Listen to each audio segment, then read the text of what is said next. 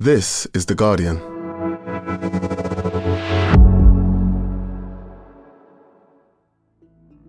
Today, the voices of Iran's protesters on what they really want.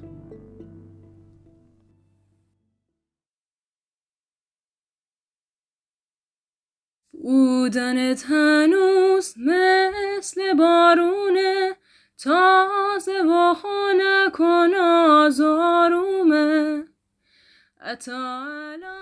this voice belongs to an Iranian student we're going to call Nergis. The song's called My Orange. It's about a longing for something that feels just out of reach.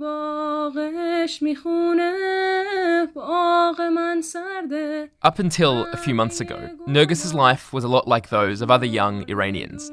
She studied at university, she worked a job, she sang, and she lived with a sense of dread about the things happening in the society around her. My only happiness was to be able to work and earn for myself. My routine was that I would wake up early in the morning and eat breakfast and prepare for the new day. And of course, I would hear worse news every day. She also rode her motorcycle. Not an entirely relaxing hobby. Women in Iran can't get a license for motorcycles, and the country's religious leaders have repeatedly said women shouldn't ride them.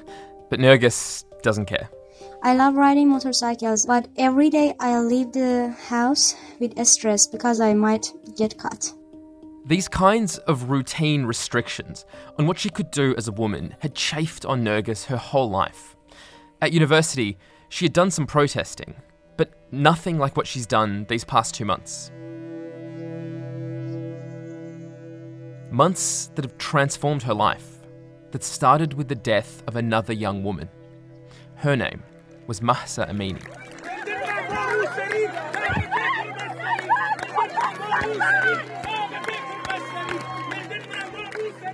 On the 16th of September this year, Mahsa died in the custody of Iran's morality police, a unit of the Iranian government that dictates what women can wear in public.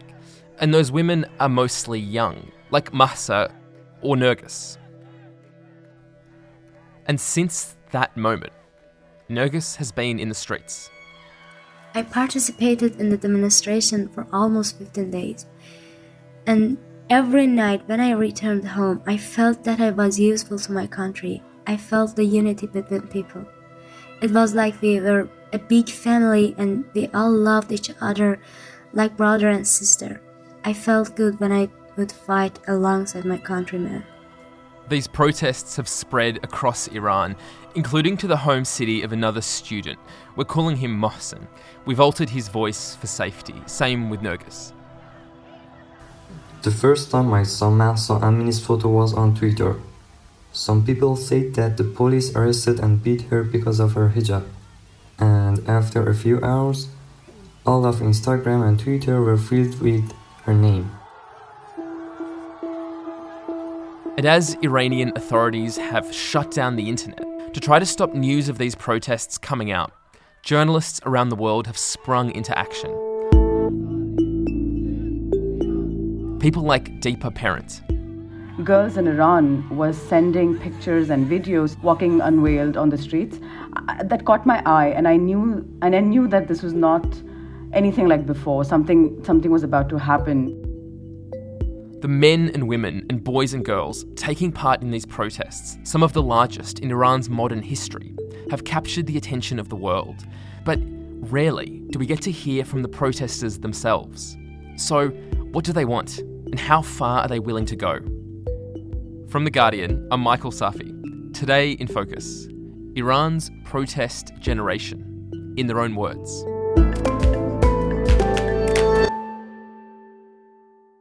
For the past few weeks, we've been talking a lot with Nergis and Mohsen.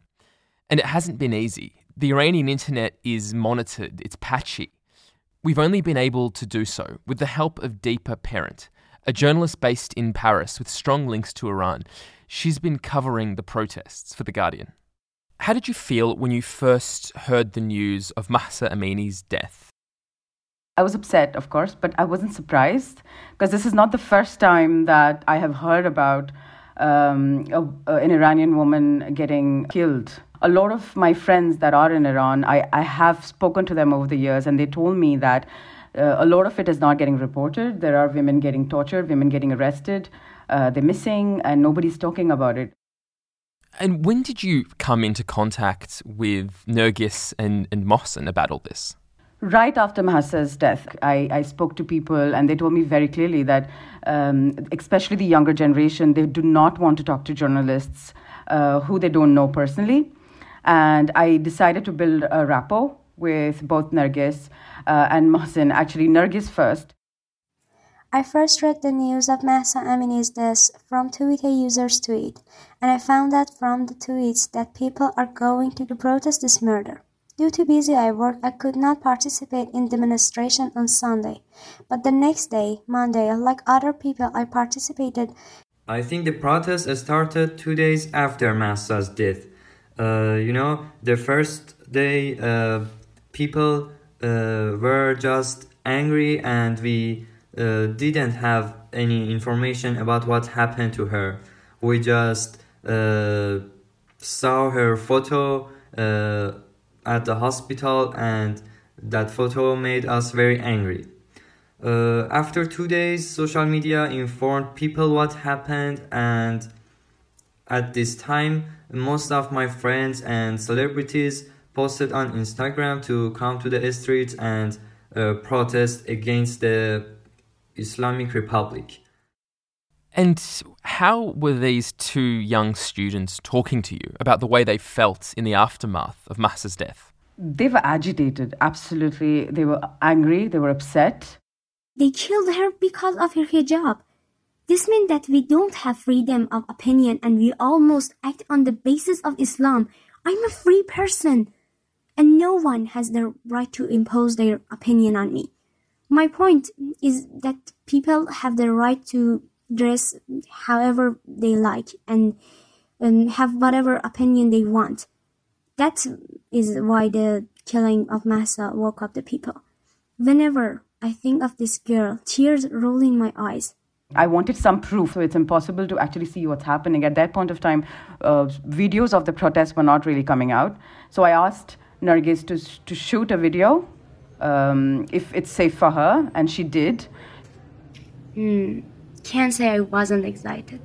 I always wanted to protest, and now I had opportunity to do so. The first day I went with all the recommendation, but I took my mobile with me and started filming. I was on the street for hours, walking between the cars and telling them to blow their horns and block the roads with their cars uh, so that motorcycle forces could not attack the people. In the last moment, when I was moving between the cars to go to the subway, suddenly one of the agents grabbed my wrist and wanted to take me away. I ran away and I will never forget that moment. I was very scared. She, she just ran while she was being shot at by, by the uh, security forces, the Iranian security forces. She was running with the recording on on her video, and I saw that uh, they were using tear gas. What Nergis didn't realize as she was filming that video, or Deepa as she was watching it, was that Nergis hadn't gotten away unscathed. Iranian security forces were firing metal pellets to disperse the protesters, and she had been hit. I was on the run, and to be honest, I didn't notice it at all. When I returned home, I saw the scar on my leg, and I realized that my head was bleeding. I washed the scars, but uh, did not go to the clinic. I tried to find a solution to treat them myself. Mohsen, as well, was being caught up in a response that human rights groups and governments around the world have condemned for its indiscriminate violence. That day, nothing good happened to me and people in the protest. For example, I saw a police attack an old woman and hit her in the eye with a baton. At that moment, several police motorbikes uh, surrounded me and they attacked me with batons. I don't know why. I did nothing on that scene, but they attacked me and they left me. That night was uh, very, very awful for me.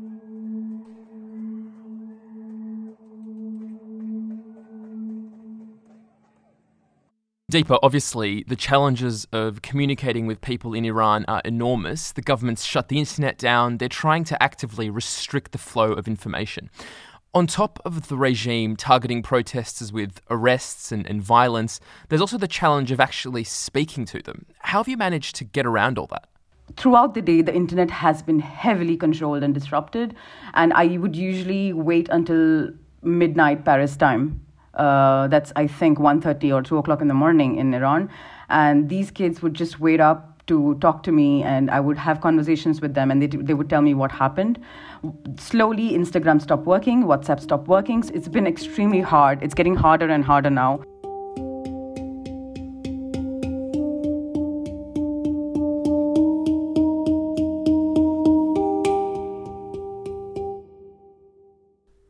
Deepa, let's go back in time to where this all started on the 16th of September, when the news of Mahsa Amini's death was starting to be spread and huge protests began erupting across Iran. Amini's death, after being taken into the custody of the morality police last week, has sparked unprecedented protests.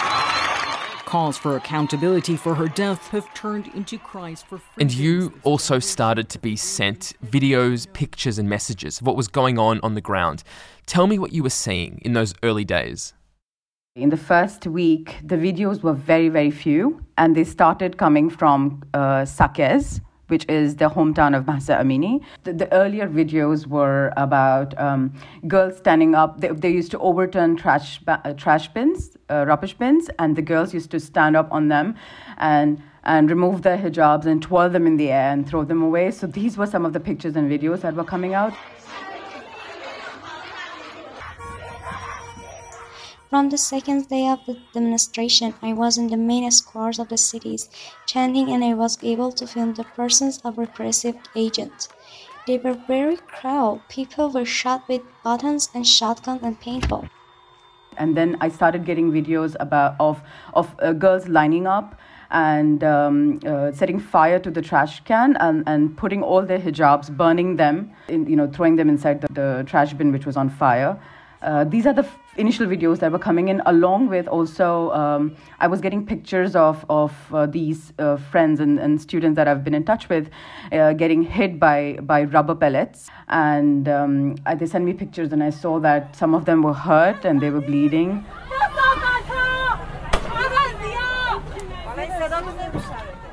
Do you remember in those early days and weeks of the protests, your own sense of what a big deal this was. Because obviously, this is not the first nationwide protest that Iran has seen. Like, did you have any feeling about whether this would be a flash in the pan or something that would become a much bigger movement? I'll be very honest. I, I really, in the first week, when I was also talking with my friends um, here in Europe, uh, other journalist friends, and I, I, I, did not think that it was going to go on for, for that long. For me, uh, November November uprising in, in uh, two years ago, I thought that was the largest. Iran's supreme leader Ayatollah Khamenei has defended petrol price rises that have prompted widespread protests across the country. And uh, no, I, I, must be honest, I, I actually thought it was going to die down in a week or two. And when did you realize that that wasn't the case? This wasn't going to just die out quickly? Actually, what what changed my mind is is when I started seeing that the though the, the this movement has been a, a women led movement. The majority of uh, protesters are young people, and I can say that sixty percent of this population are women and girls. And uh, when I saw that the boys, the, the university friends of, for example, Nergis, how they joined the girls, they, they, I remember still, Mohsen told me, we are not trying to stand beside our, our friends who are girls in the university, we are standing behind them.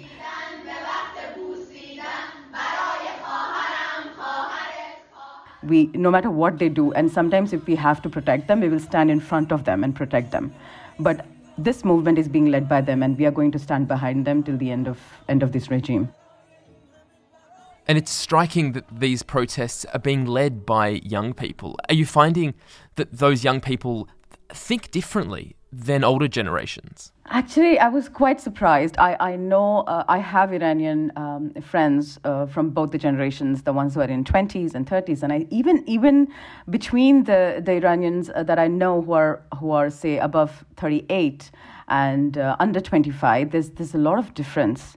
They destroyed our teenage years, they destroyed our future, they destroyed our hopes, and uh, we can't uh, do something now. Uh, the bad economic conditions, the lack of freedom, and the neglect of the government made us more desperate every day. And we had no choice. Maybe Mahsa Amini's death uh, made us wake up from our sleep so that we don't let them destroy our future like Mahsa. Especially in the past seven days, uh, after the news of university students getting uh, arrested um, was reported, I've seen a lot of videos um, of young people knocking over turbans of the clerics on the streets. Yeah, I've seen those videos. This act of protest by young Iranians where they're running up behind religious clerics who hold ultimate authority in Iran's regime and knocking their turbans off. But the youngsters are not stopping. They're not doing. They, they just told me one thing that if if they thought killing Mahsa and killing other schoolgirls who were killed in the past eight weeks, if it was okay to kill them just because they were showing a bit of hair, why is it wrong to knock off a, a cleric's turban? And what does that divide tell you? Does it say something about the relationship that older Iranians might have to this regime that has been around since the Islamic Revolution in the 70s, even if they're extremely critical of it?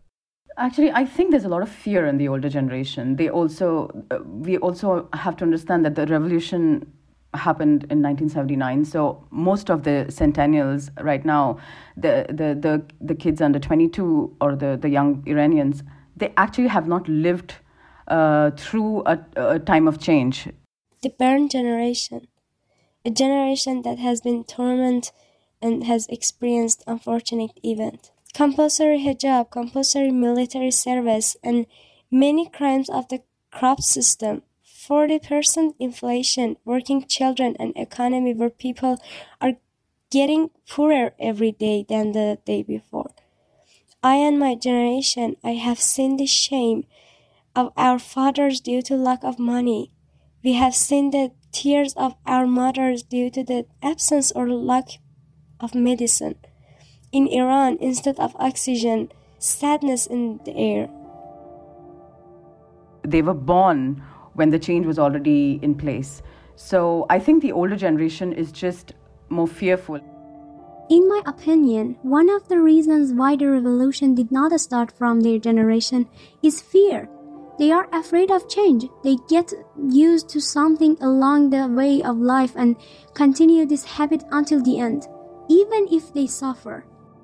They're also parents. And I think a lot of it also comes from not just, even if they're anti regime, um, the, they are worried for the for the lives of their of their children and that's stopping them as well from going out and protesting they are very afraid every time they get very stressed until i return home they tell me to concentrate so that i don't get caught and get arrested. Their constant message to me is please take good care of yourself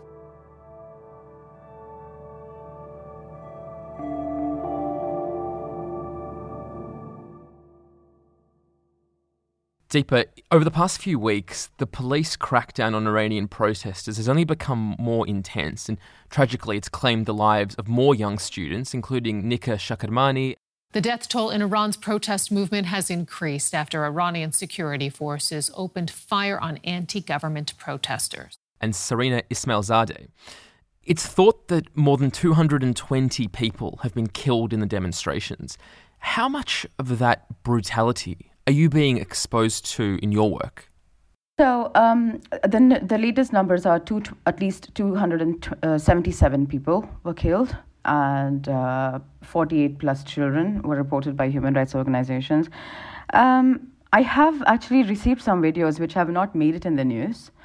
Uh, I uh, I was I, I, received a video on Friday from um, uh, the the Baloch region, where Balochistan region province, Sistan and Balochistan province, where I've seen a, a, a, child who was shot down by by the security forces, and the people around. He's in a, lying in a pool of blood, and that that really did affect me because I have been seeing a lot of videos, but on Friday when I received the video of it, the child looked like he was under 13, 14 years old, and um, I still have the video. I haven't had the heart to see it, but it, it's, it's, it's quite tragic. And over the past few weeks, the protests have started to shift from public streets to universities and schools. Tell me how you've seen the nature of these protests changing nearly six weeks since Mahsa Amini died. I see that they're not going to stop. They have told me very clearly that the fact that so many university students are being reportedly being abducted just today. Um, the Students' Union has each time I log in, I, I go back and check the Student Union's um, channel. I see a new uh, university student has been abducted by the by the Iranian forces. In Iran, this is a scene that's becoming all too familiar. A woman abducted off the street by plainclothes security officers. Iranian authorities are brutally repressing protests across the country. And in this clip from the city of Karaj, their tactics are laid bare. With 14,000 people arrested, and um, the, the protests are still going on, and it's changing for the for the worse. I would hope the worse is for the regime, uh, based on what the, what I see. Uh, but they're going to come back uh, with full force. Today we closed the class because of one of our friends who was arrested.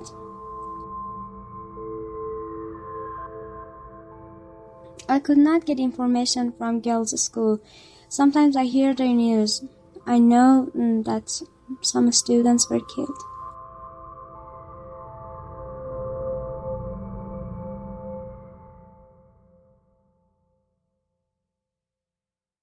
One of the things that's really striking about talking to Mohsen and Nergis these past few weeks is how determined they both are, that they feel like nothing is going to stop them participating in these protests. What are the stakes for them if they get identified or arrested? Oh, it's it's it, it can be it can be very bad. I, I that's one thing that's really that really really bothers me. I've made sure um, one of the days last week, uh, Mohsen had asked me to not call him or message him until he reaches out to me. So I stayed away from uh, contacting him. The protesters are being charged with uh, charges that have that carry a death penalty. I just don't want to wake up and go on the students' union and see that one of these two. Uh, students have been speaking with, or the others that I've been speaking with, show up uh, as missing or abducted. And those are the stakes now that there is potentially the death penalty for what these two young people are doing. Yes, yes. It's it's uh, the officials had announced uh, last week that uh, they have issued thousand indictments in just in just Tehran. So they arrested fourteen thousand plus people. An Iranian court has ordered the execution of seven anti-government protesters. It's part of a crackdown against demonstrations that have spread across the country over the past six weeks. Do you have a sense, Deepa, that as these two students have watched friends disappear, be kidnapped, arrested, injured, shot at, how it's affected them? I mean, what impact it's had on them to see just how real the stakes are with what they're doing? I interestingly, I did ask them this question myself, and they told me that it has only if they if the if the regime thought that it was going to discourage us, they've done the exact opposite. The more blood they spill, the more united we are, and we are not going to stop because that's the only option. There is absolutely no other option. We're not going to stop, despite witnessing arrests and and and uh, violence and um, being beaten, being being shot at uh, by the pellet guns, I did not get any sense that they were going to stop at all. I'm fine. I'm really fine. I smell freedom. We are going to build a free and beautiful country for the future generations soon. We don't want idiots to decide the future of the country. Coming up, nearly two months into these protests, what's the situation on the ground right now?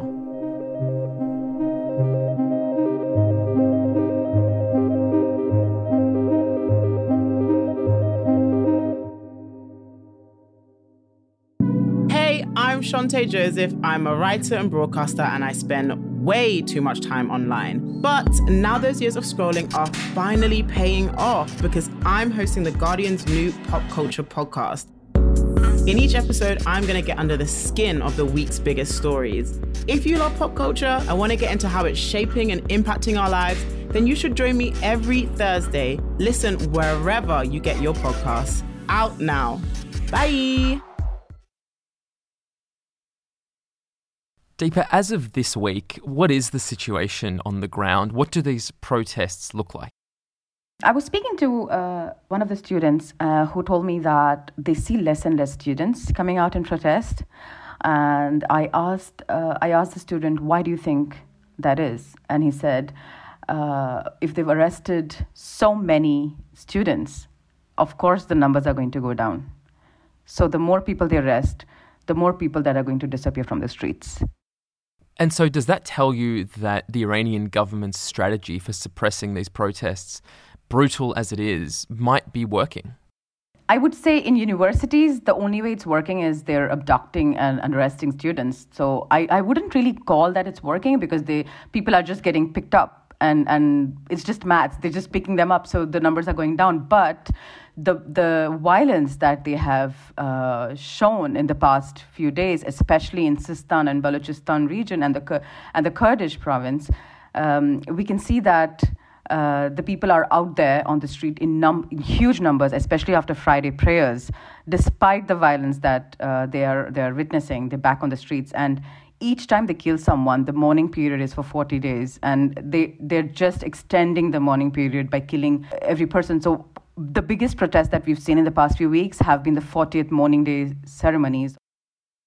Do you share their hope? Like when you talk to them, and they're both so sure that this is worth it, that it's going to end well for them. Do you share that hope?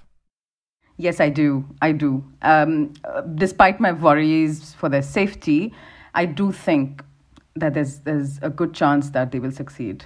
When I saw the mass demonstration of people, I realized that this time would be different and it might last for a month. The Islamic Republic can no longer stop us with any promises because the system is like a tree whose roots are rotten and must be uprooted.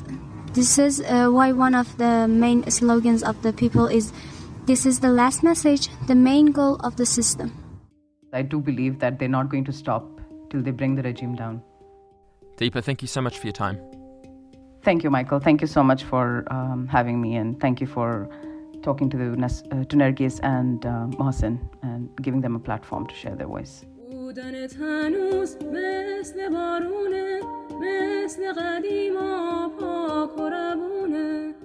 از پشت این دیوار بیرحمی که بینمونه آچین و that was Deepa Parent, a journalist based in Paris. You can find her coverage of these ongoing protests at theguardian.com. And thank you also to Mohsen and Nergis for giving us their time under often very difficult circumstances.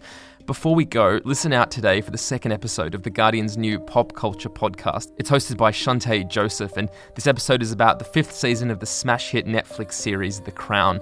The podcast is called Pop Culture with Shante Joseph, and you can find it wherever you listen to Today in Focus. And that's it for today. This episode was produced by Lucy Hough. Sound design was by Rudy Zagadlo. The executive producer was Homa Khaleeli. And we're back tomorrow.